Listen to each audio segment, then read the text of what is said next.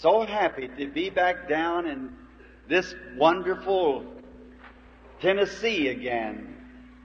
Much water has went down the river since the last time I was here, but I have long remembered that meeting. Standing here on the platform, and yet people come to me many times to be prayed for and would say to me, Brother Branham, I was healed of a certain, certain thing when you were in Chattanooga. So it's lasting results. Out of that same meeting came several preachers. They've been to see me, that young fellows that just caught the vision. And they are out on the field tonight, battling away for the kingdom of God.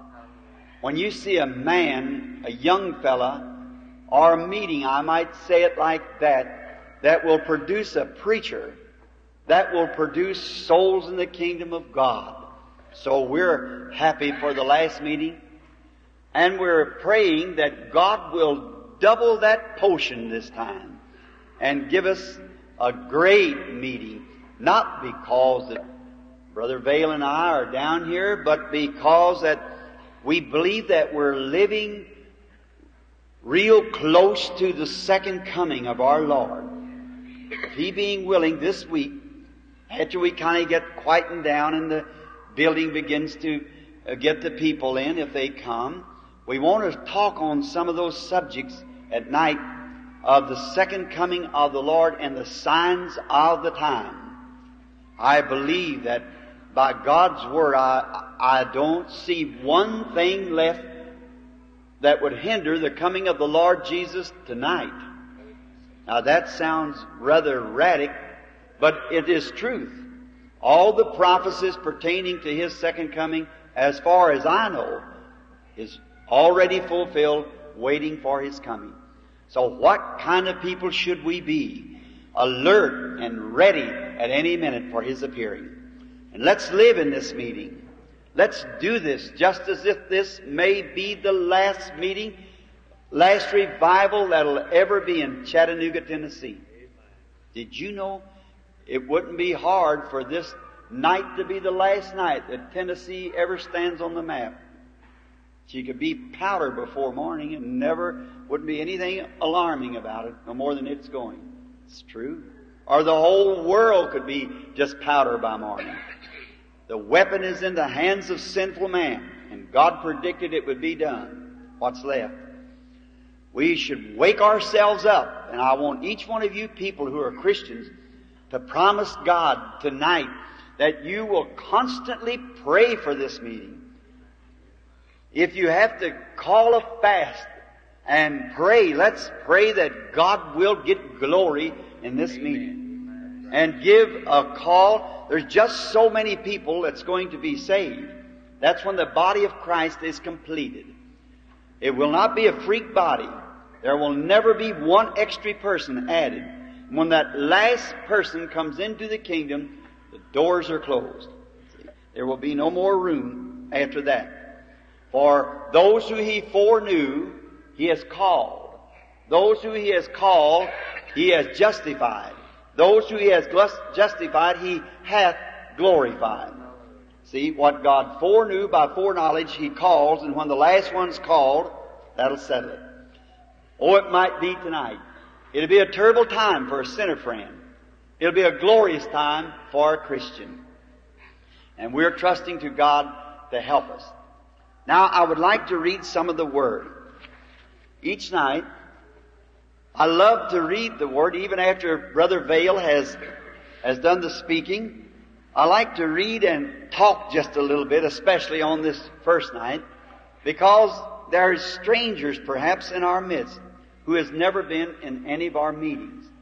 And we would like to explain to them why we have meetings and what the purpose is.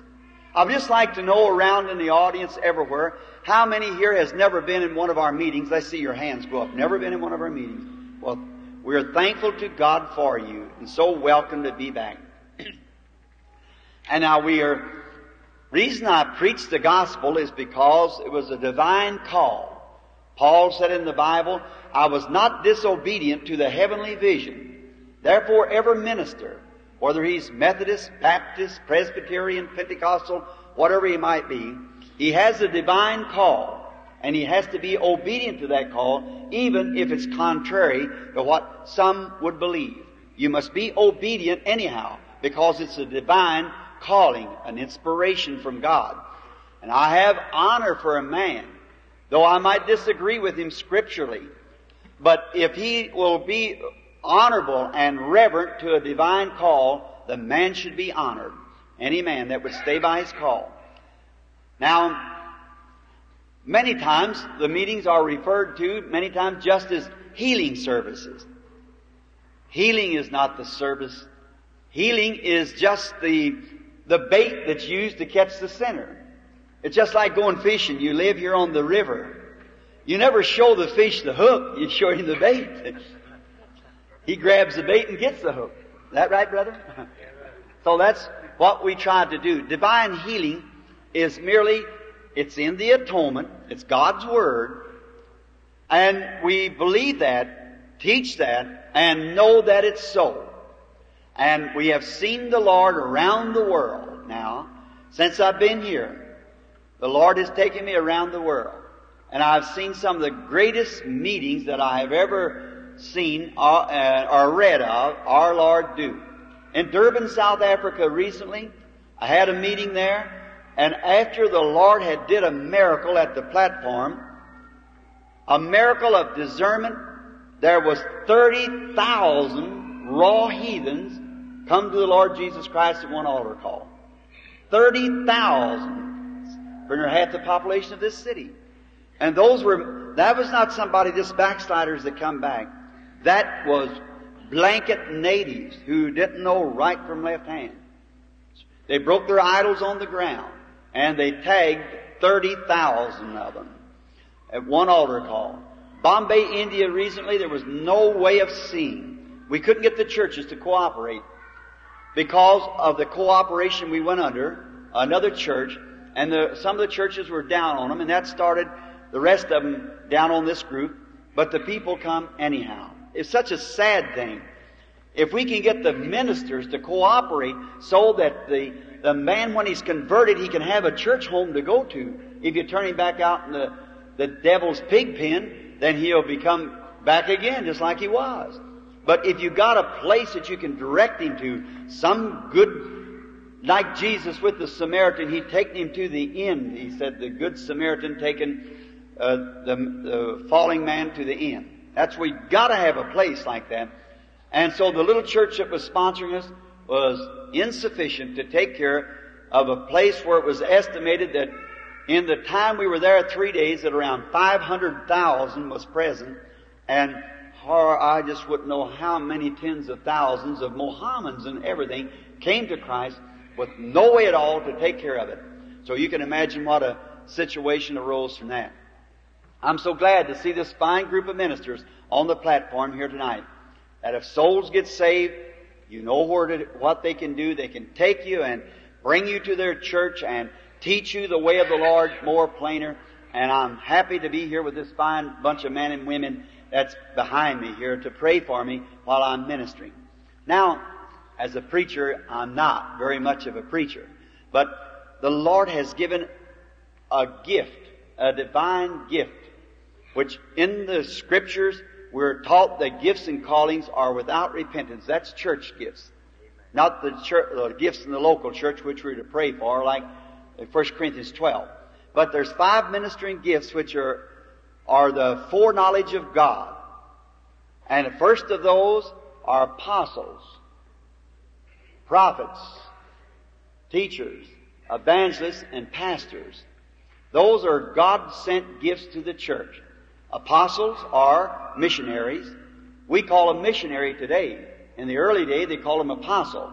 Now, anyone knows knows that the word apostle means one sent, and the word missionary means one sent. So it's both the same thing. Missionaries, prophets, teachers, evangelists, pastors. Then in every local church, there's nine spiritual gifts should be operating in that church if they're a good praying congregation. And then the pastor who should be the head of the church with the wisdom of God to have that church set in order so no fanaticism, no, nothing takes place wrong, just everything proven purely the Spirit of the Holy Ghost working among the people. And you've got a real church that's an example church all the regions around about. It's like a, a hive where the bees come, a lovely church. Now I pray that God will bless each one of these men here and give them, if they haven't already got it, that type of church at the ending of the service. God bless you. Now, we do not claim to be healers. May everyone know that. I never healed anyone in my life. And be honest with you, I don't believe anyone else ever did. If they did, doctor or hospital or minister, if he ever healed, then God told something in His Word that's wrong. Psalms 103 3, He said, I'm the Lord who heals all thy diseases. All thy diseases. You say, Brother Branham, don't you believe that doctors heal? I never heard one say in my life that he healed. I've been interviewed at Mayo's and many of the fine, great places, and never did I ever hear a doctor say that he healed. He doesn't heal. What if you broke your arm, you went out and said, Doctor, heal my arm right quick. I want to continue my work. He'd say you need mental healing. Ask such a question, that's right. The doctor can set your arm, but he doesn't heal it. If you got an appendicitis, the doctor can remove the appendix, but he doesn't heal it. To heal is to, is to create tissue. See what I mean? And there's only one creator. That's God. The devil's not a creator. The devil perverts what has been created. But he's not a creator. If he was to be equal with God, he can make himself a world. But God is the only creator, and the devil perverts what God has created.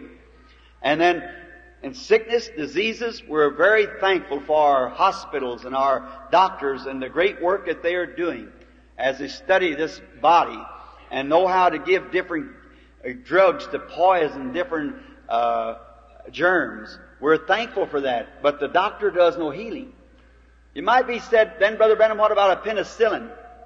If you got pneumonia and the doctor gives you penicillin, does that heal you? No, sir.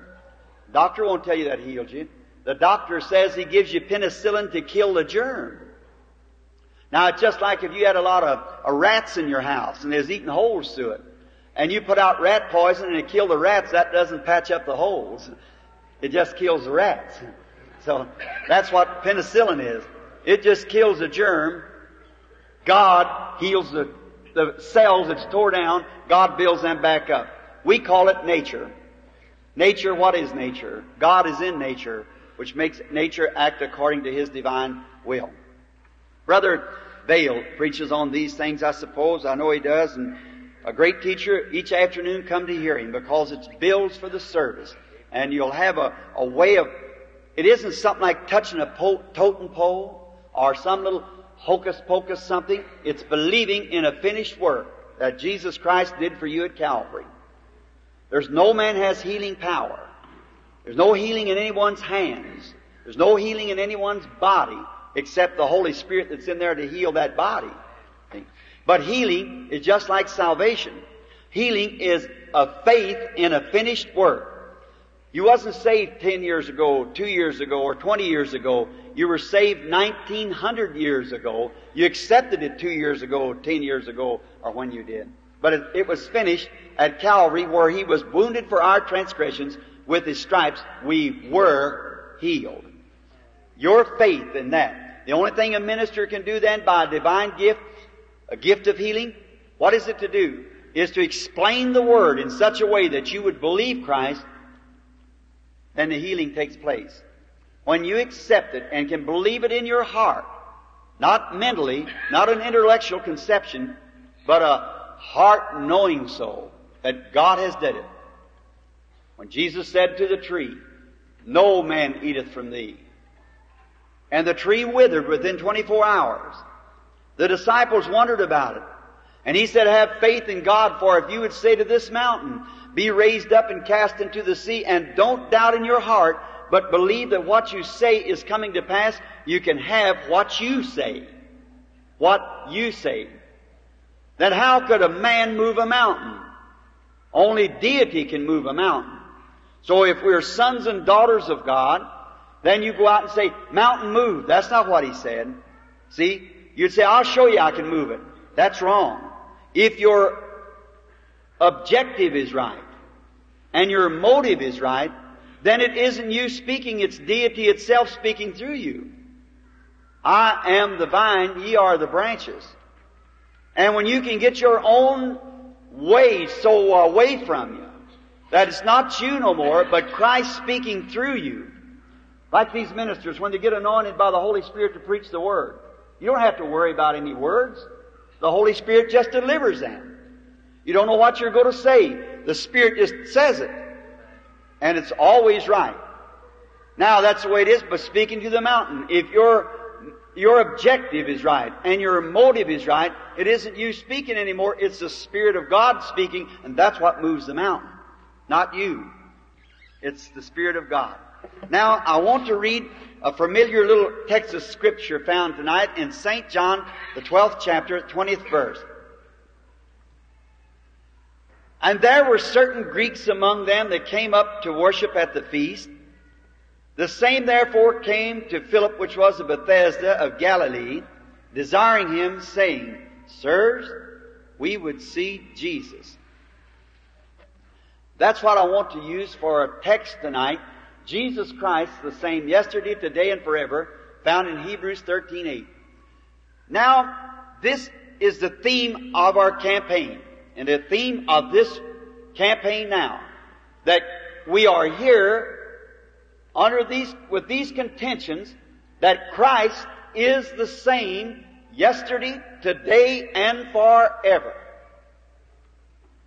And I think that these Greeks truly express the feeling of every person in this building tonight or every person that ever heard of Jesus, their desire is to see Him.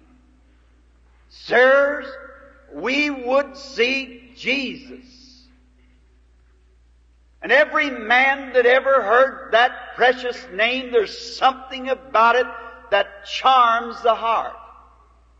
We would see Jesus. And yet we're told in the Bible that when we do see Him, physically, materially speaking, there is no beauty that we should desire Him. And I just wonder if that desire of those Greeks in that day expressed to Philip of Bethesda, if that expression was good in that day, I wonder if our desire be the same if there is a possibility of us being able to see Him today. I want to ask my audience tonight, how many would really like to see Jesus? Just see, uh, if you're a sinner even, I'd just like to see your hand. Well, the, thank you. Then why can't we see Him? Now, if this Word, which is the Word of God, is the infallible truth of God, and it expresses that He is the same yesterday, today, and forever, it, that's either the truth or it is not the truth. If it is not the truth, I would close the book and go home. What would be the use of me standing up preaching something and giving my life 27 years of my life now in the ministry, trying to say something that there's no truth in. If it's not right, then it's not right. And if it is right, then it's all right. And we hear that it's said that He is the same. Then if He is the same, He's got to be the same in principle, power, attitude, and every way that he was the same. Nothing in his word to contradict anything of it but his corporal body, which he raised up, or God raised up from the dead, and sets at the right hand of his majesty tonight, to make intercessions upon our confession. When he was here on earth, he said, I am the vine. Ye are the branches. And the vine does not bear fruit. The branch bears fruit. The vine only makes energy for the branch. And if you went out into the field down here in your river bottoms and found a pumpkin vine, you'd expect that pumpkin to be bearing pumpkins. If you found a watermelon, it should be bearing watermelons. If it's a grapevine, it bears grapes. Because the life in the vine is pressing forth grape juice, our grape life, our watermelon life into the branch and the branch is producing what the vine is energizing for. Now, if we call ourselves Christians, and we are the Christian church, then we should be bearing the same type of fruit that the vine bore when he was here. For he said, I am the vine, ye are the branches. If ye abide in me and my word in you, ask what you will, it'll be done for you. And the branch cannot live unless it abides in the vine. Now, if it's a good, healthy branch, the branch, if it's not healthy, something is wrapped around it, cuts off the energy. Soon, the pruner comes by and cuts that branch off. And then it's destroyed. And then today, after 1900 years, and we are taught that Jesus is not dead, but He is alive. Do you believe that? That Christ is alive. Now, I'm not degrading any of our churches or the theology that we teach and hold dear to our hearts. But there's something wrong somewhere. And man mentally right know that. Now are we just worshiping some sort of a dead creed? Some sort of a book like the Koran? Or the book on Buddha? Or the Sikhs or Jains or any of the great religions of the world? I've stood with the Bible in one hand, the Koran in the other, before tens of thousands of Mohammedans and their priests. Mohammed is the greatest in number religion in the world. It's twice or three times the size of Christianity. That's including Catholic and all. But said, if one of these books has got to be right, they both can't be right because they're contrary one to another. Don't be afraid to put Christ to a showdown, for if He is Christ, He's the same yesterday, today, and forever. We don't have to be afraid. If a servant of Christ should be afraid, there's something wrong with that servant. When Moses looked this way and that way, when he slew the Egyptian, it showed he was out of the divine presence of God. For a servant of Christ don't have to look and see if a man said, am I doing all right? Is that fine? Or, oh, I'm afraid you'll say something about me. A man that's commissioned of God looks upward and onward. You don't have to care what the world says about it anyhow. He's not listening to the world. He's got a divine commission from God and enjoying that presence. So he is the same yesterday, today, and forever. Oh, to just see him. Some time ago there was a story told about an old colored man down here in the South who one day during a time of slavery he had a, he got saved and at an old plantation singing and on his Next morning he was going around telling all the slaves that he was saved and he was free. And the owner of this plantation said, Mose, I hear you say that you're free. He said, yes, boss. He said, the Lord Jesus has made me free from the, the penalty of death and sin. And he said, you come to my office, Mose. And he went to his office and he said, tell me that story again. He said, last night we was over playing the banjo and singing some songs. And he said, boss, the Lord Jesus saved my soul. And I was free today from the law of death. He said, Mose, if you really mean that, I'm going down today and sign the proclamation and make you free so you can preach the gospel to your brethren. After many years of service, the old darky was dying. Many of his white brethren come to see him. And when they thought he was gone, he'd been laying in a coma for quite a few hours. He woke up and he looked around in the room. And he said, Oh, you don't mean that I'm back on this old cruel earth again. And they said, Yes, Mose. Did you go over? He said, Oh, I just got in the door. Said, Moses, did you get your crown and your robe? He said, there was one come up with such a, a thing. And he said to me, Moses, you can now have your crown and your robe. He said, don't talk to me about crowns and robes. Said, what do you want for your reward? Said, just let me look at him for a million years. That'll be a reward enough for me. And I think that well expresses the way we feel. Just let me see him and look at him. It's good enough for me. Why is he so great? I live on the Ohio River. A little boy here some time ago who lives in the city where I was raised up,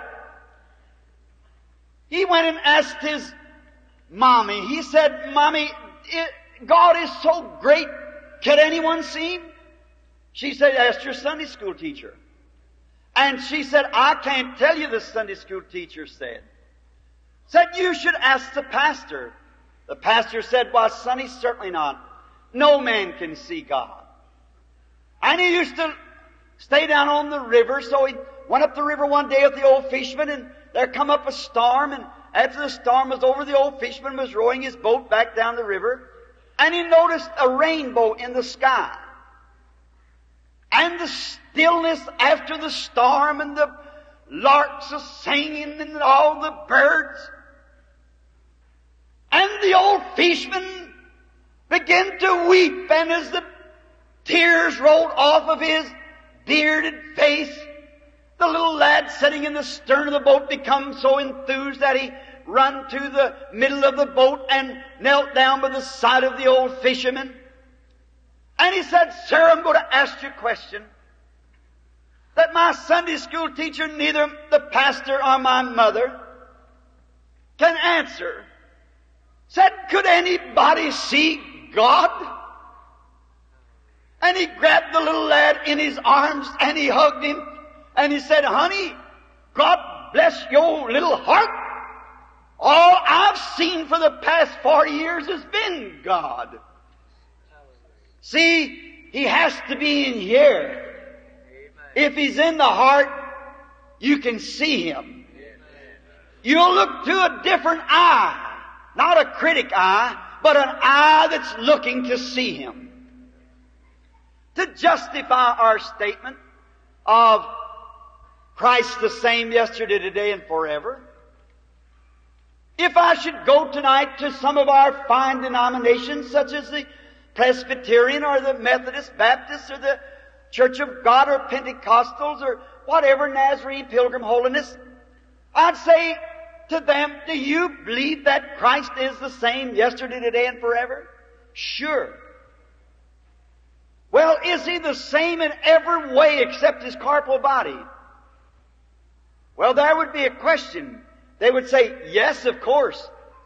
But if Christ is the same, He's got to be manifesting Himself just like He did. For he said, The works that I do shall you also. More than this shall you do, for I go to the Father. A little while, and the world will see me no more. The world, cosmos, which means the world order, the unbeliever, will see me no more. But listen to this glorious promise. Yet ye shall see me. For I, and I is a personal pronoun, I'll be with you, even in you to the end of the world. Ye shall see me. That's His divine promise. Now let's go back to justify and see what He was yesterday and the way that He made Himself known to the people yesterday. Then if He manifested Himself in a certain manner, then He is obligated to do the same thing today. Obligated to His Word. And if we see the way He did, if it was building great schools, if it was building great seminaries, if it was building great churches, if it was educating his people in mathematics and, and in uh, grammar. But the way that he made himself known yesterday, and he's the same today, he would have to declare himself in the same manner. Now notice, let's preview his life just for a few moments. So that we'll see. Now remember, every time there's a reformation or a, a ministry that goes forth, it cannot be received just in a moment. His was not.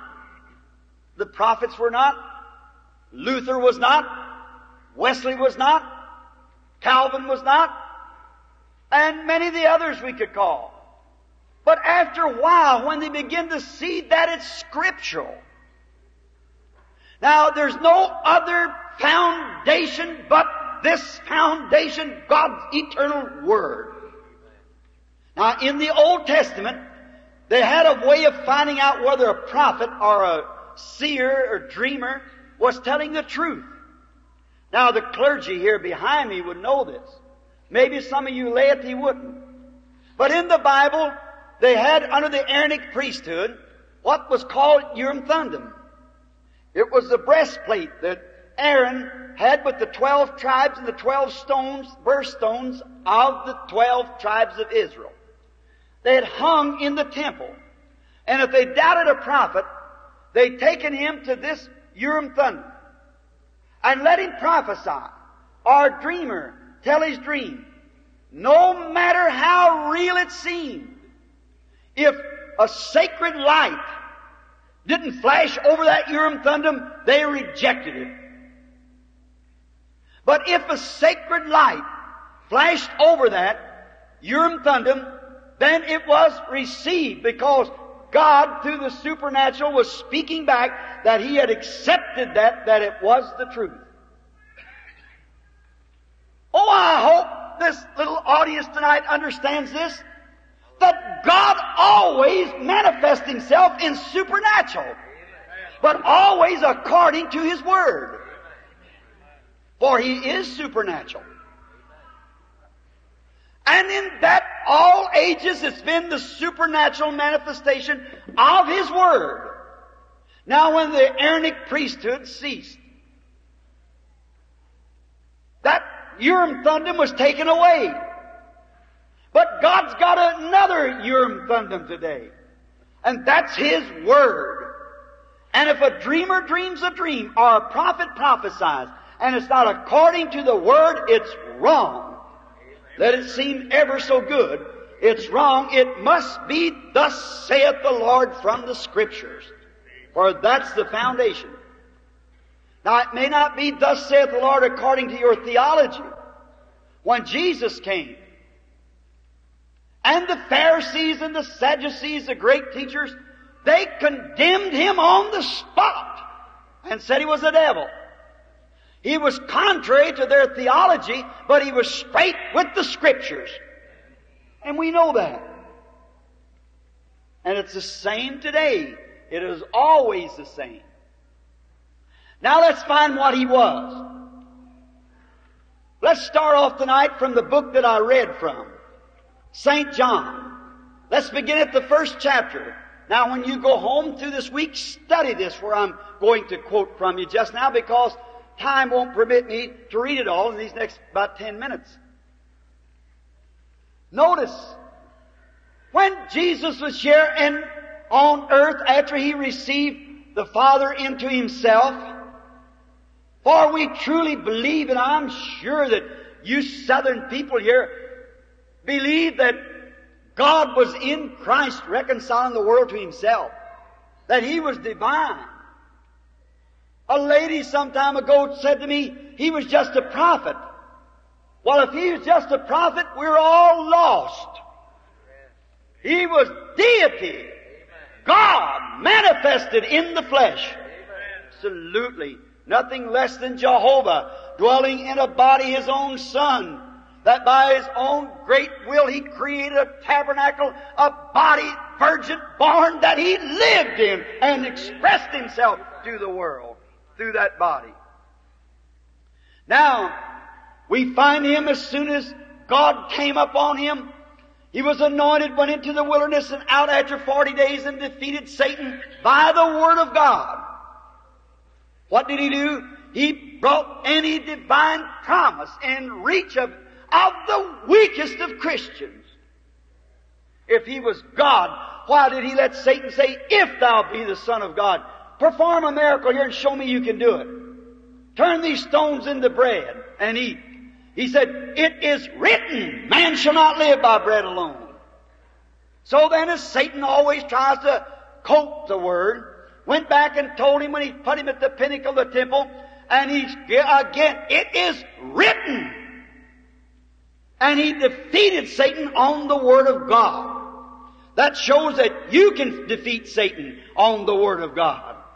No matter the Word of God will defeat Satan any place, anywhere, under any conditions. If it's in the belly of a whale, or if it's in a lion's den, if it's on the bed with a cancer, or if it's laying yonder bleeding to death in an automobile accident. The Word of God will defeat Satan anywhere. Amen. And the weakest Christian can use it. It's your God-given privilege to do it. Notice, there was a man, an old fisherman, who came to him by the name of Simon Peter. His name then was Simon. And when he came, the strange thing about it, Jesus yesterday, he knew who he was. And he told him what his name was. St. John, the first chapter. Said, Thou art Simon, and your father's name is Jonas. What do you think that old fisherman with that greasy apron on thought when Jesus, a man that had never seen him, told him what his name was and what his daddy's name was. That's kind of strange. Said, I'm going to give you another name. I'm going to call you Peter, which is by interpretation a little stone. That was Jesus yesterday. Manifesting himself to his church. Right away there was a man by the name of Philip that we read of tonight.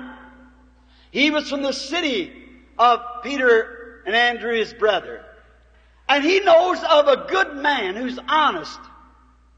He lives around the mountain 30 miles from where Jesus was. And he goes around to get him. And when he finds him, he's under a tree praying. Any gentleman like, he waits till he gets through praying. And when he found, got through praying, finally he raised up and he said, Come see who we have found. Jesus of Nazareth, the son of Joseph. And this man, Nathanael was his name, very staunch, very fine fellow, but know nothing but just the law of Moses and his Orthodox church teaching. He said, now just a minute, could there be any good thing come out of Nazareth? Could anything come out of that bunch of people down there? Poor, illiterate, bunch of what we'd call today the slums or something? Could there be anything good come from Nazareth? And Philip gave him the best answer that any man could give another. He said, come and see. That's the best way. Don't stay at home and criticize it. Come find out for yourself. Don't believe what someone else said. Go and stay till you're convinced. And on the road around, no doubt in their testimony, as Nathaniel was given to, or Philip given to Nathaniel, he told him perhaps about what Peter had come up and he had told him his name, or said, you remember that old fisherman down the river? Yes. Why, he told him who he was, who his father was when he got there. Oh, I can just imagine Nathaniel said, now just a minute, Philip. You probably went off on the deep end. You must be joining up with some holy rollers or something. What's went wrong with you? Philip, you and I used to sit in the same synagogue, worship together, how we sung the hymns of David, and how we have worshiped Jehovah, and here you come telling me of something like that. Well, just come on and find out. And around the hill they went, about a day's journey. And when they come up, remember, this was Jewish people. And when he come into the presence of Jesus, oh, perhaps he might have been out in the audience, or maybe he was in the prayer line. I do not know. But when he come into the presence of Jesus for the first time, Jesus turned and looked at him, and listen what he said. Behold an Israelite in whom there is no guile. Now all men dressed alike. He could have been a Greek. And he could have been a thief. He could have been an unjust person. But Jesus, on his first seeing him, said, You are an Israelite, and you're a just and honest, truthful man. It astonished the man. And he said, Rabbi, when did you know me? Why, you've never seen me, in other words, all your life, and I've never seen you. And I'm from 30 miles around here to another place. You've never even been in that country. And how would you know me? And you know what he said? Before Philip called you when you were under the tree, I saw you. What eyes? 30 miles around the mountain. What did this Jew say? What did he recognize like that when Jesus displayed that before him? He said, Rabbi, thou art the Son of God. You are the King of Israel. That's what the Jew said when he saw it. Now what did the unbelieving Jews say? They were standing by. And they said, this man is a fortune teller, a devil, Beelzebub. Who was that? Atheists? Church members. Scholars. Out of the best schools that the world's ever had. The best schools of theology. Thou art the Son of God, said the man who the miracle was performed on. And the unbelieving Jew said he is Beelzebub, a devil. He's doing that as a fortune teller. And Jesus turned to him and said this, turned to them first. And he said, you can say that against me, the Son of Man, I'll forgive you for it. And I want you to notice, they never said it out loud. They said it in their heart. And Jesus perceived their thinking. Said, you say that against the Son of Man, it shall be forgiven you. But when the Holy Ghost is come, and otherwise to do the same thing, one word against it will never be forgiven in this world, neither in the world to come. Be a pretty serious thing when it manifests himself through the Holy Ghost in the same way, wouldn't it? I'll forgive you. But when the Holy Spirit's come to do the same thing, just one word against it, thought, mind, or anyway, will never be forgiven in this world nor the world to come. And the scripture goes to say, because they call the Spirit of God in him that was doing this a fortune teller or Beelzebub, an unclean spirit. Now that's the way he made the Jews know. The real true Jew that was born and foreknowledge of God to be saved recognized it because God was with him. And he recognized it quickly and said, it's the Son of God. Now, the next he made known to that was the Samaritans. Now remember, he said, don't you do it to the Gentiles. He told his disciples, don't go to any Gentiles, Matthew 10. They got their day coming. But go rather to the lost sheep of Israel. But when he come to Samaria, and he sat down on a well, and a young woman come out. She is a woman, as we believe here, to be a woman of ill fame a bad woman on the street. And she came for water. And she started to let the crock down into the well. It's probably around noon. He'd sent his disciples away to get victuals. And when she let the pot down to get some water, she saw a middle-aged man. He's only 30, but the scripture says he looked to be 50. But his work probably had did that. And he was sitting leaning back against a wall in a little panoramic, something like this, with vines over it where the well's at, is ever there to look at it.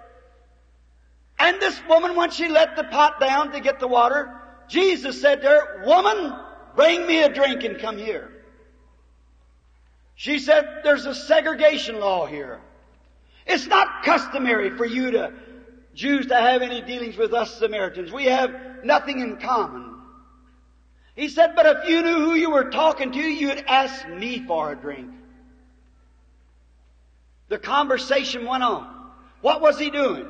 Now remember, he was on his road to Jericho, which is straight from Jerusalem down to the valley. But Samaria's back up around the mountain. But the Bible said he had need to go by Samaria. Why? We'll find out just in a few moments. And he, she said the well's deep and so forth. So she said, our fathers drank from this well and Jacob and he drank, gave his cattle to drink and so forth. The conversation went on until Jesus contacted her spirit and found out what her trouble was. Now watch, that's the first time before the Samaritans.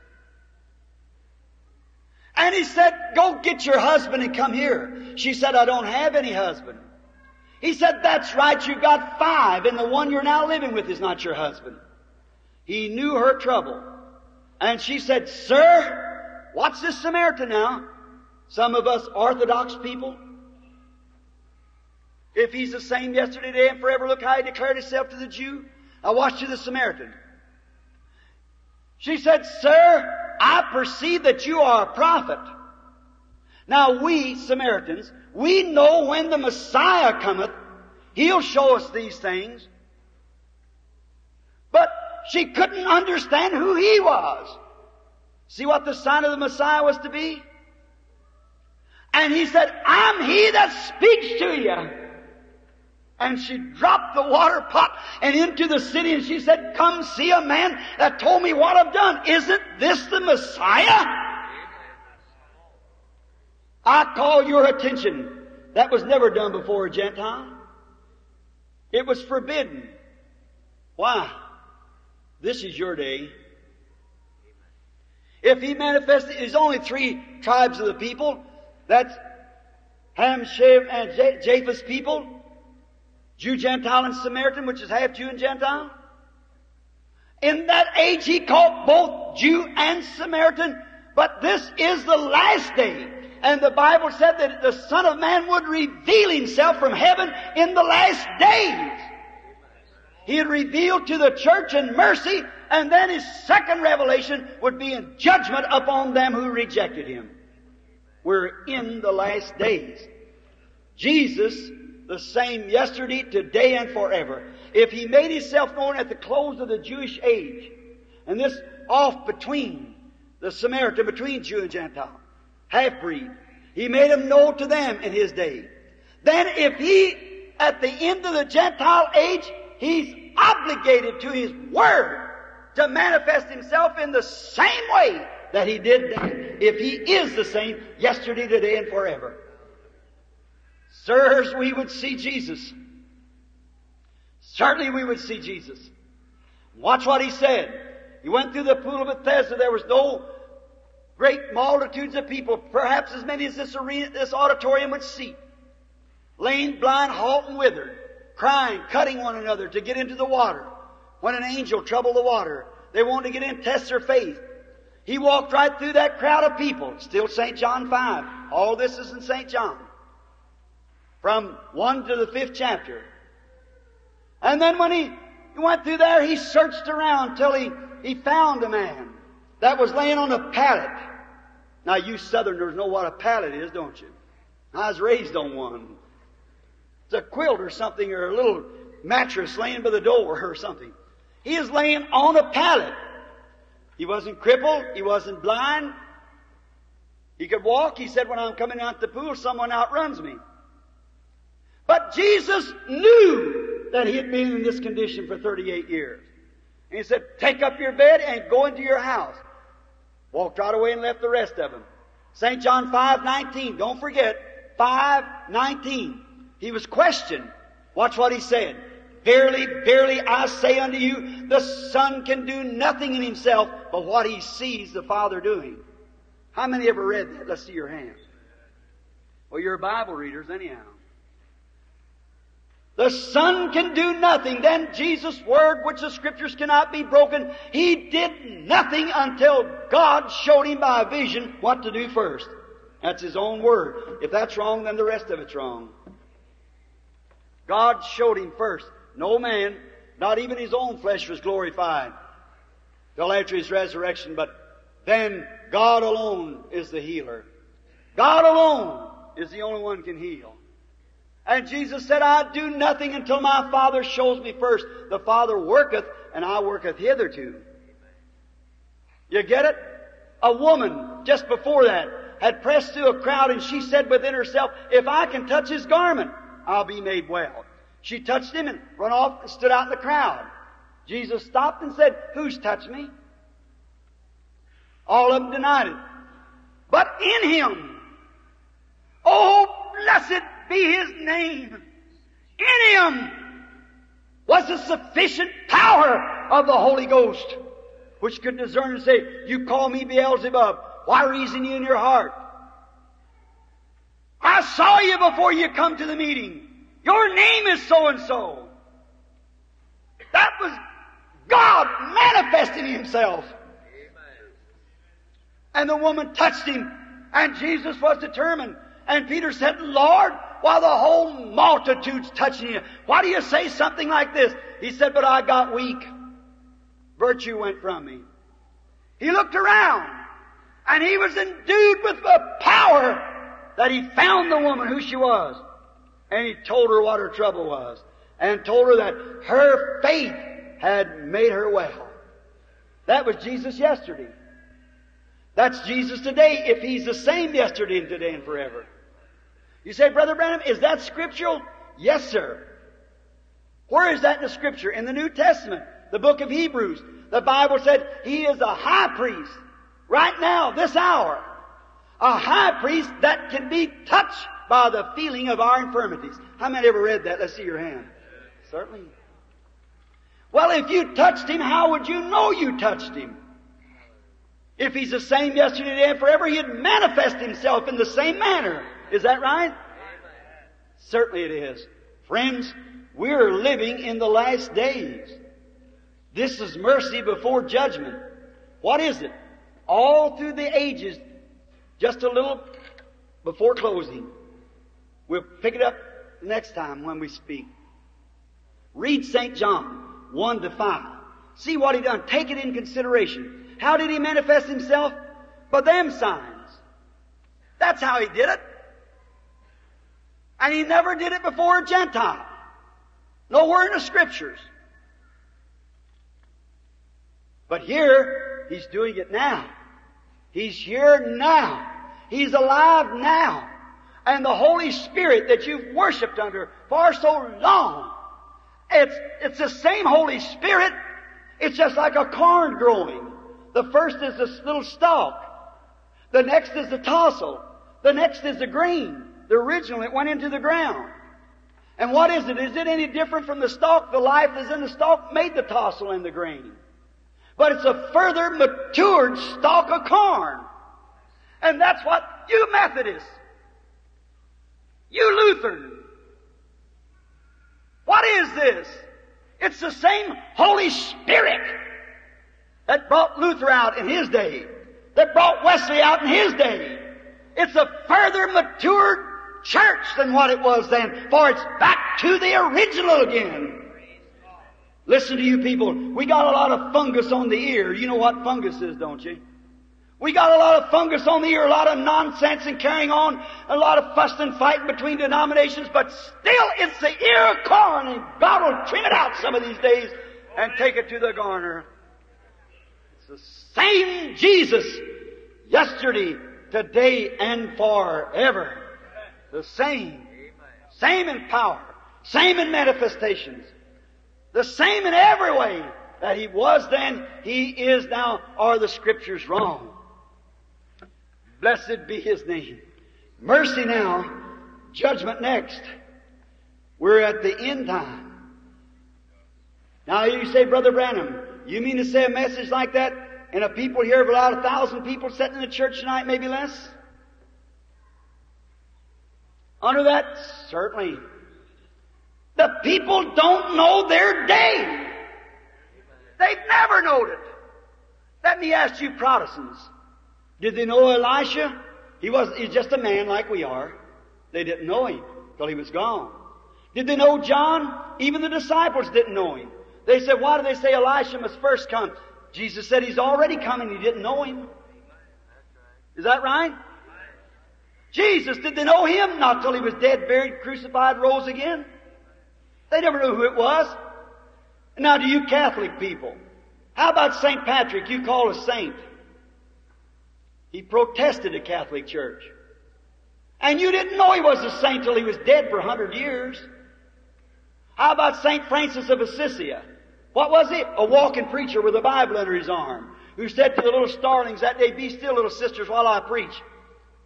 He protested the Catholic Church. And you hated him. But after he was dead, then you made him a saint. How about Joan of Arc, you children in school? She was a spiritual woman. She saw visions and talked to angels. And what did you do to her, you Catholic people? You burned her to the stake as a witch. You did. And you said she has an evil spirit. A Beelzebub. Oh, no wonder Stephen's could shine like an angel. Said, you hypocrites, you do always resist the Holy Ghost as your fathers did so to you. If you'd have knowed your day. If it would have known the day, this place and city would have been packed to see Jesus Christ. But they don't know the day. What did you do? After a hundred or so years, when you found out Joan of Arc was a saint, you done great penance, didn't you? Dug up the dead body of those priests and threw them in the river. It's still against your church. You expect this message to be any greater, any less? It'll go across the nations, Jesus Christ in His church with His people, manifest Himself through His people, and you'll sit on a sideline and let it pass by and don't know it. He's raised from the dead. The Holy Ghost is here in power and demonstration. The same Christ that walked on the Sea of Galilee who returned in the form of the Holy Ghost. Manifesting Christ, the life the angel of God whose picture is back there. If it doesn't bear record of Christ, then it's a wrong angel. That about Joseph Smith saying an angel. It didn't bear the record of Christ. But a true angel of God will bear the record of Christ. A true, a true grapevine will bear grapes. And a true Spirit of God will manifest Jesus Christ. If it doesn't, then it don't answer to the Urim Thummim. I defy the devil in all of his words. It's the hour of the church's deliverance. And they're setting under creeds and denominations and fussing and going on till they don't know their day. Rise, you that sleep, and shake yourself. And call on God. Isn't it written that this lady you'll see in church age will be a lukewarm one? It'll be spewed from the mouth of the Savior. Let us pray. Eternal God, who brought again Jesus from the dead and manifested him as a living Christ. And right after his resurrection on that first beautiful resurrection morning, two men walking right along down to Emmaus, Theophilus and his friend, talking with him and didn't know it. When he got him inside and shut the doors, then he made himself known. He did something just like he did before his crucifixion. And their eyes were open. And they rushed back quickly saying, Truly the Lord is risen. And we've seen him. And as the scripture said tonight, sirs, we would see Jesus. God in this last days down in this southern country, where these dear old southern hearts was raised up and tutored under the gospel. Many of their great founders could rise today, they would shame the church for its slothfulness. God, I pray tonight that you'll send Jesus. Send him in the power of his resurrection. Send him in his full manifestation. And get into the members of the body of Christ that the people might see him manifested. Grant it, Lord. We commit this to you now. No matter what I would say, all the words that I could speak would never mean one iota or one ounce to the great weight that one of your words will. Mine will fail, but yours can't. Now, Lord, we're looking to hear you speak. Grant it, Lord. In Jesus' name we pray. Amen. One who you worship.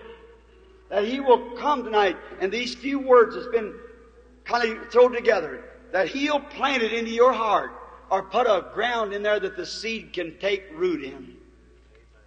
You couldn't raise sweet potatoes in bluestone. It just won't raise them. They don't have the strength. They can't spread out. It's too packed together. You have to put them in sandy ground. You've got to have the right kind of a material in your heart before the Word of God can be manifested. It's got to be in your heart. Only God can do that. No man can come to me except my Father draws him. And all that comes to me, I'll give him eternal life and raise him up at the last days. What a challenge. It is that we can't pray for everyone at one time. The ministry's too slow.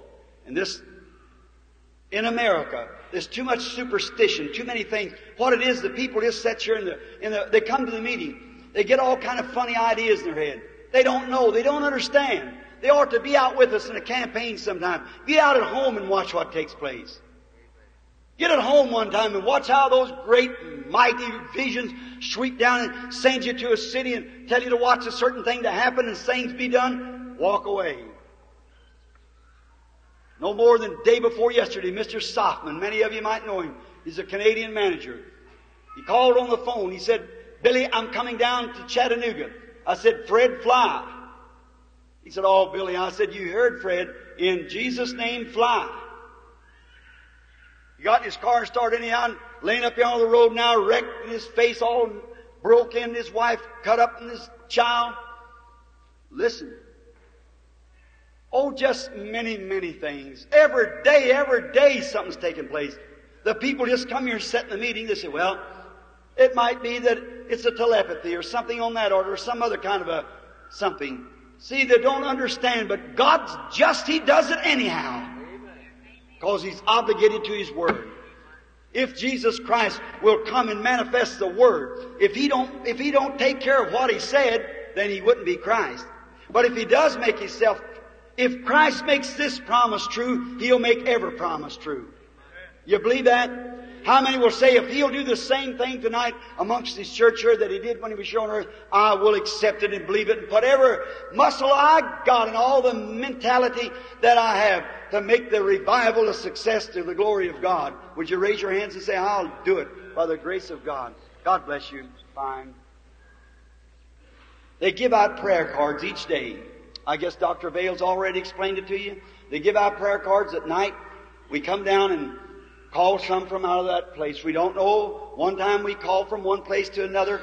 Every day if we give out all the cards today, somebody comes in tomorrow, they don't get a card. And then if we send them all to the preachers at first, I believe that's the way we done it when we shared before, send them to the preachers. That causes a fuss. One, say you take 15 or 20 uh, preachers, each one of them 100 cards. Which one gets his congregation in first? That's the one that stays in, see? So the rest of them don't even get a chance. What if you go down and give them all out the first day? The second day people, there's no need of coming if they're not there the first day. Then we used to get them, give them all out. I had a man giving them out, caught him selling prayer cards. He was done right there. So I had my brother to come with me. And then he got married. I had, brought my son with me, so nobody would sell a prayer card. Then I'd have little children sitting on the front. Say, come up here, Junior, you start counting. Wherever you stop counting, that's where we'll start. Believe it or not, Mama had Junior stop right on her card. See? So he'd start right there. And it was caught right in the meetings. I prayed, Lord, what can I do? Now, we send the boys down. They'll either be my son or Brother Mercer. I don't see him here tonight. Brother Goad or Brother Mercer. Here they are, right beneath me, right here. One, some of these boys will be giving out prayer cards. They're just honest boys. They'll take these prayer cards and mix them all up together before you, right here. You might get one, the next one get 50, and another 25, and all around. Then they don't know where they're going to be called from. I come down and wherever I feel led to start from, there's where I start. We get a few up here at the platform. While one's being healed here, there's maybe 50 healed out there in the audience. Just believe Him. You don't have to be up here. Just believe from where you are. Watch and see if that isn't true. All right. I'll be in prayer. And now we're just got a few minutes left. I don't know what time it is to close. We're a little late tonight. We won't be next week. We're going to try to be out at exactly 9.30 each night if possible. Now, let's start. Well, this is the first night. Let's start from number one. And what's the, what's the letter of the card? Who give that? Did you give that? You? All right. You. U number one. It's a little flat card, got a U on it and a, and a, a number on the back. U number one. Would you raise your hand if you're able? If somebody's here's got prayer card number one. Look at your neighbor's card, maybe deaf dumb. So you don't have a big rush to run. How many up here, how many all over the building now that's sick? And you want Jesus Christ to heal you, you don't have a prayer card. Raise up your hand. It doesn't have a prayer card now. So I can get a general conception. All right. Now look, just be real reverent. And you look this way and say in your heart, God, I believe that man's told the truth because he brought it out of the Word. I'm sick. You let him, if you're going to touch my body, have him turn and say it to me. Like he does there, like you did in the Bible.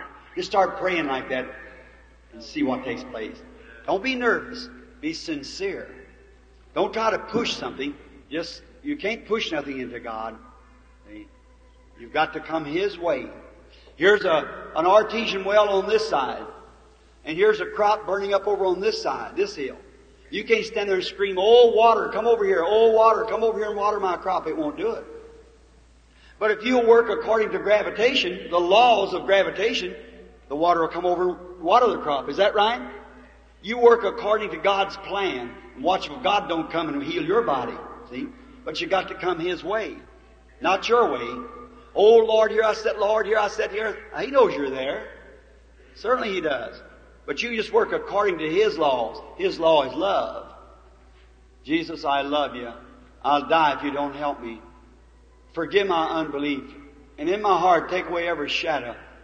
And let, let me hear you speak to me tonight, Lord. I'm way up here in the balcony. I'm way down here. I'm uh, uh wherever I am. See, have mercy on me, Lord God. I need you. See what happens. All right.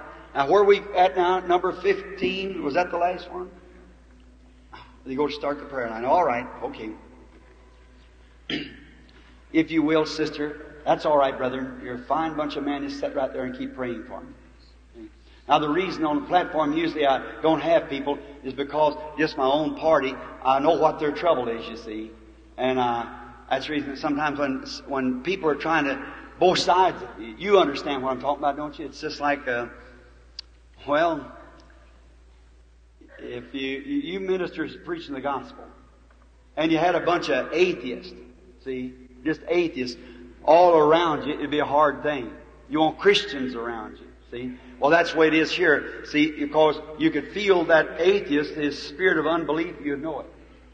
Well, that's the way it is here. You're not atheists, you're Christians, but your sickness, he knows it. You see, that's where it is. It's just all around everywhere, and you kind of get mixed up sometimes. So you, you won't, uh, he's never let me do it yet, but I, I trust that he will. Just be praying for me, brother. All right.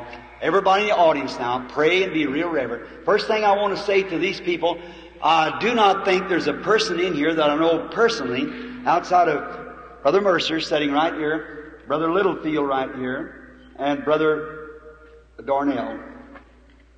I've looked over the building and there's not, how many knows that I'm strangers to you? Let's see your hands. I don't know you, know nothing about. Just raise up your hands.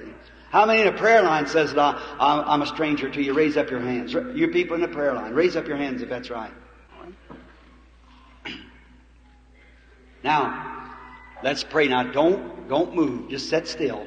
Be real reverent for a few minutes. They don't let me stay but just a few minutes. This is the, this is the lady, Doctor. now you just stand right where you are, lady. That's all right. I don't guess I know you. I guess we're strangers to each other. When I was in the meeting here before, you was in the meeting. Oh, you were healed of a throat trouble when I was here before. Well, I wouldn't have any idea knowing that. You know that uh, that's been about seven or eight years ago, I suppose. I don't know you. Don't know what you're here for. All right. If that's right, just kind of raise your hand so the audience can see. She said when I was here before, she had a trouble in her throat, and she was healed. The Lord healed her while I was in the meeting here the other time. I don't know the woman. Here's a, a picture of what we've been talking about, a man and a woman. How many believes that now? I see a man and a woman, just like what St. John 4. Now, will Jesus display himself to the Gentile as he did to the Jew, as he did to the Samaritan? If he's the same yesterday, today, and forever, he will. Now, the woman may be sick. It may be her throat trouble again. I, I can't tell you that God knows that. I don't. But whatever it is, if she's sick, she may be a critic. I don't know who she is. God knows. I, as far as I know, he, she said she was went through a line and was prayed for. There's hundreds and hundreds and hundreds of them went through the line. I wouldn't know it. I, as far as I know, to know the woman, I've never seen her in my life. Here's my Bible, and God's my judge. See? Then it would be totally impossible for me to know what that woman's there for. It may be domestic trouble. It may be financial trouble. It may be anything. I don't know. But whatever it is, if God will reveal it, let her be the judge. Now, if she, she'd say, yes, Mr. Branham, my throat trouble, come back on me again, won't you pray for me? I put my hands on her and say, the Lord says you're going to be well. Go on. She'd have a right to doubt that. So would you. Of course, you'd only have to take my word, because me being a man. But that's what I tell her will be. But now, if something here knows what she has been, let her be the judge of that. If he knows what she has been, surely he'll know what she will be. Is that right? The same one. That's where the, the miracle, she looks like a healthy woman, she may be. God knows that. But let her be the judge. And then you judge. And if the Lord Jesus will perform the same thing, you know it couldn't come from your brother. It'd have to come from him. And I want you to watch each one that's a real believer. When the anointing strikes around the platform, watch the expression on their face. Tomorrow night they'll show you the picture of it, which is in Washington, D.C. now. Taken in Germany, taken here in, in America and so forth. Only supernatural being was ever scientifically photographed in all the history of the world. George J. Lacy, the head of the FBI, said so. A pillar of fire. Same one led the children of Israel. Same one is manifested in Christ. How know, I may knows that, that the angel of God was a pillar of fire that led the children of Israel? How many knows that that was Jesus? And when he was here on earth, he said, I come from God and go to God. Do you believe that? When Paul met him on the road to Damascus, what was he again? Pillar of fire. A light that put Paul's eyes out for a season. That's right. See, he's the same, manifested the same, same angel, the same God, God in another office, God in the Father, God in the Son, God in the Holy Ghost. Not three gods, three offices of the same God. Being a stranger to you, lady, never knowing you, as you know I don't. But here we are. Now, what I have preached tonight it's either the truth or it isn't the truth. Then if the Bible is the truth, then Christ is the same yesterday, today, and forever. If He energizes and we're still His branches, His life comes through us. And He set some in the church to be apostles and some prophets and some teachers and evangelists and pastors. He did that. He said He did. Now you the engineer with this here, whatever, this microphone, watch now. If the anointing of the Holy Spirit start, I, I don't know whether I'm talking louder or so forth. I couldn't tell you. If Jesus will tell me something that you have done or something that you want, or like he did the woman, or what her trouble was, if he'll do the same thing tonight, will you accept that it's coming from him? You'll know it'll have to come from a supernatural power. But if you believe it, if you believe it is, it's an evil power, you receive an evil one's reward. If you believe it's the Spirit of God, you receive God's reward. See, depends on what, you have to recognize it. The woman had touched his garment, virtue went to her. But the Roman soldier put a rag over his head and hit him on the head with a stick and said, tell us who hit you, we believe you. He didn't get no virtue. He didn't approach it right. That's what it is today. If the people can still hear my voice, the woman seems to be going from me. She is. She's extremely nervous. She's upset about something. And the reason she's upset, I see her, she's been, she's come, going into a hospital. You've just come from a hospital. In the hospital you had an operation. And that operation was on a breast. And the breast was a malignant tumor. They took the breast off, took the tumor out. You returned home.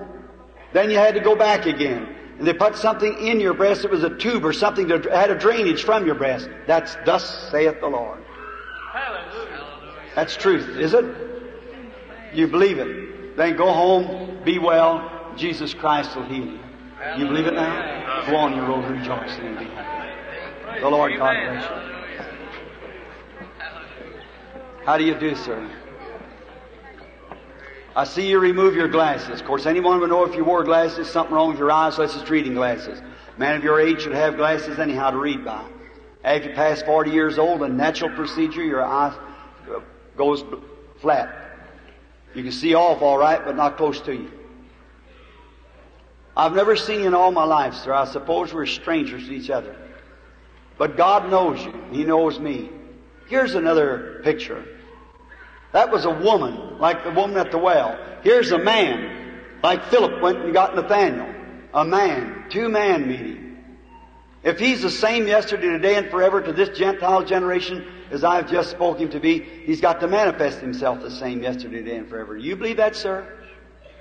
You believe that I've told you the truth out of the Word of God tonight? If he'll manifest the same thing, you'll believe him?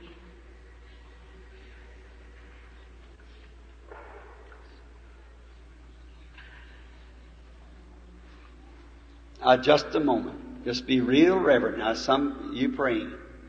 Someone did something then. You touched him. I, I don't know who you are, but just be reverent. Now, some of you somewhere, something happened. It interrupted the spirit here at the platform. Uh, I keep believing. If thou canst believe. Back to you again, sir.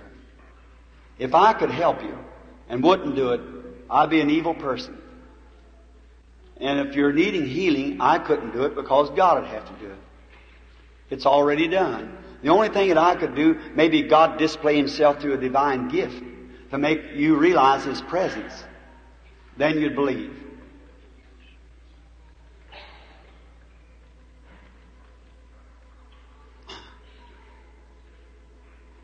You're suffering with a, a trouble that you're afraid's a cancer. It's an infection. It's called an infection. It's on your face. That is true. You're scared it's cancer. Been thinking about it. That way it's enough to make you fear. That is truth. If it is, raise your hand. I don't see it physically on your face, but it's anyhow it's on there. Let me tell you, do you believe me to be his servant? There's someone out there in the audience. That's your wife. She's trying to contact God too. And being sure believing something struck you then. Do you believe if I be God's prophet or his servant, I could tell you what's wrong with your wife? Would you believe it? She's suffering with weakness. That's exactly right. Weak spells. If that's right, raise up your hand.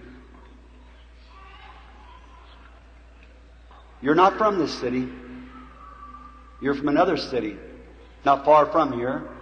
It's up north from here. It's called Cleveland. That's true. Your name's Glover. Led, well, exactly right. Ledford.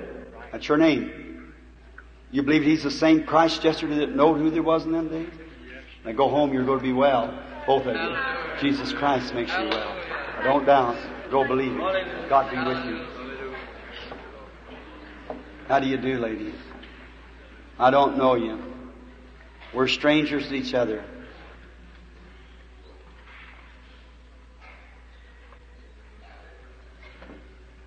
I keep believing. Just be reverent. Keep praying. If the Lord Jesus will reveal to me what's your trouble, the first thing we're strangers to one another, are we? Just so the people that see raise up your hand causing distancing. This is our first time, I guess, meeting in life. First time. Then if God has manifested Himself according to His Word and made His promise, He'd know you. He's knowed you before you, He knowed you before the world ever started. Because you are a Christian. You're a believer. And you're suffering with a stomach trouble. And you got a lady's trouble, female disorder. That's right. Causes a drainage. It's an abscess. You believe your husband out there is going to be healed too? He's sitting out there praying. He's got stomach trouble, hasn't he? You believe he's going to be healed too? You believe me to be his servant? You're praying for someone else, and that's a sister. She's in the hospital with a nervous breakdown. Just believe on the Lord now. As what you believe, that's just the way it's going to be. God bless you. Go. May Jesus Christ ever make you, make you what you ask for, sister. Give it to you.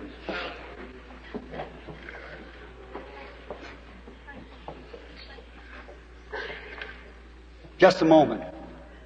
The lady, Miss Reed. Just go on your own. That's all right. God bless you. Be reverent. And stop thinking that mind reading now.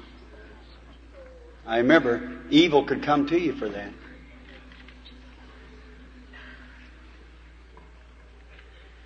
I suppose that we're strangers to one another, lady. God knows all things. Do you believe that?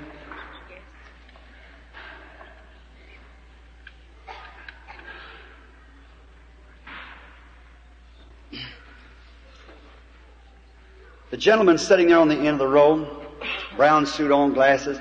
You believe God will heal you of that high blood pressure? You do? That's your wife sitting next to you there. She's suffering with a sinus trouble.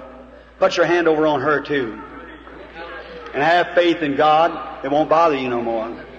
now there, watch that spirit. Can't you see that dark streak? Look here. This girl sitting right here, right in front of her there, she's got sinus too. With a red coat on. You believe God healed you, girlie? You do? The lady sitting next to you also has sinus. The little lady with the glasses. Stand up. Raise your hands up if that's right. You two women. Stand up, young. You just both healed the same time she was healed. Your faith did it. What do you think about it? You're sitting on the end of the seat crying now. You believe with all your heart? You believe that throat trouble left you? Yes, uh-huh. You believe it? All right, raise up your hand, accept Christ, and be healed. Uh-huh. What did she touch? Who did she touch? Not me. She's 40 feet from me or more. She touched the high priest. Can you realize, friends? The high priest, she touched something, it was him. Just believe with all your heart. Don't doubt. Is this the next lady? I guess we're strangers to each other. God knows us both, though, doesn't He? If God will reveal to me what you're standing here for, will you believe with all your heart? How many in the audience will believe? Does anybody out there know the woman? All right. It's an extreme nervous condition you have, for one thing. Another thing, it's hid. It's a growth. That's right, you have a growth. You believe God can tell me where that growth is? It's on your hip. You're not from this city. You're from another city across the mountain, Knoxville, Tennessee. That's where you're from. That's right. That's thus saith the Lord. You believe with all your heart? What do you think about that brother? You believe he's going to stop that hemorrhage out of his mouth there? Do you believe he'll do that? If you believe it, then go on your road and rejoice and thank God for it. I challenge you anywhere in Christ's name to look and live. Look and believe it, He's yours. You just do it and see what happens. I suppose we're strangers to each other, lady. This is our first time meeting. If God will reveal to me what's on your heart, you will believe it. See, friend, this could go on so long. But if you if you don't believe now, you you just never will believe. See, that's right.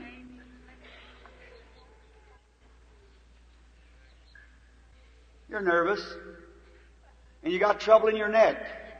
That's right. And your eyes are going out, going blind. That's right. You say, well, someone says she's got glasses on. Well, that, let me talk to her again just a moment. You got a heavy burden on your heart. You believe me to be a servant? You believe that God can reveal Yes. that? Yes. It's about your daughter. Yes. She's in an insane institution. That's right. You believe with all your heart, Yes, sir. then she'll come out. You believe it. Just go believe with all your heart. Thank you, Jesus. Mm-hmm. Thank you. Just have faith in God, don't doubt, but believe with all your heart. I want you to get that out of your mind about. Look here, come here. Lay your hand on mine, lady.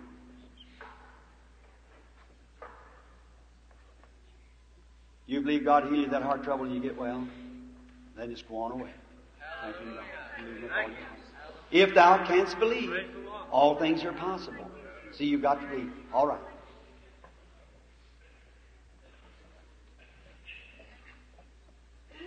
I'll try your faith.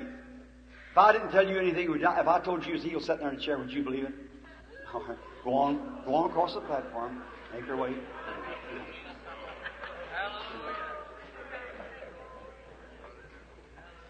You lady, sitting there with a handkerchief up over your mouth. You believe God could heal those varicose veins for you? You believe it? You were praying about it, wasn't you? Right. If you believe it, you can have what you ask for. Just believe. You believe the Lord Jesus to make you well, lady? You believe He'd do it?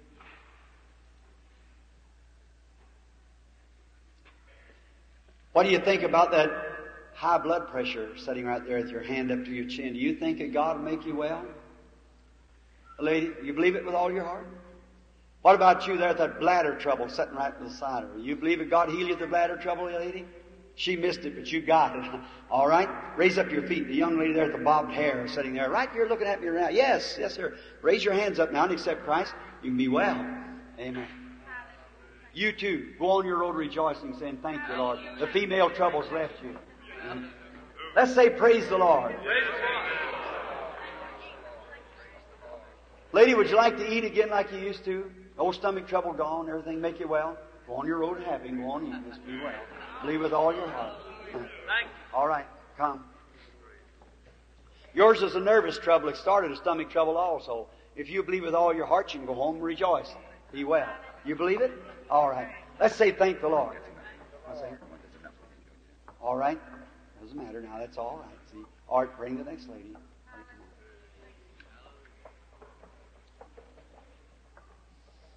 That heart will beat a long time if you'll just believe it. It's a nervous condition causing smothering, especially when you lay down. It's really not a heart trouble. It's a gas on your stomach. It presses up against your heart. Now go on, forget about it. Be well. God of heaven make you well. Come on. Bring the lady. You believe, lady, with all your heart? Then go on. Your back trouble left you, and you can go on across the platform and be made well in the name of the Lord Jesus. If thou canst believe, you had the same thing. Do You believe with all your heart now God made you well? Go right on across the platform rejoicing and being happy. All right. Bring the lady. That blood condition. You believe God would heal that? That diabetes? Go on across the platform, rejoice, and be made well. You do the same, lady. You had the same thing. Just going across. Don't believe. Just don't doubt in your. Just go on believe the same thing. How many in this audience are convinced that Jesus Christ lives tonight, raised from the dead, and is living? Are you convinced? Do you believe that He lives now? Do you believe He's sure to make you well? Do you believe in His Word, the things that I do shall you also? You believe that? Then He said this, these signs shall follow them that believe. How many is believers? They shall lay their hands on the sick and they shall recover. Lay your hands on one another. Lay your hands across on one another. No matter what your trouble is. You pray for the one sitting next to you. Each one pray for each one sitting next to you while I pray. Lord God, you look at this. This is your spirit. They are convinced, Lord, this little group of people knows that you live tonight. And we challenge the devil. He's exposed. And in Jesus Christ's name, Satan, come out of here. You can't hold him any longer. Come out in Jesus Christ's name and may the people be made well for the glory of God.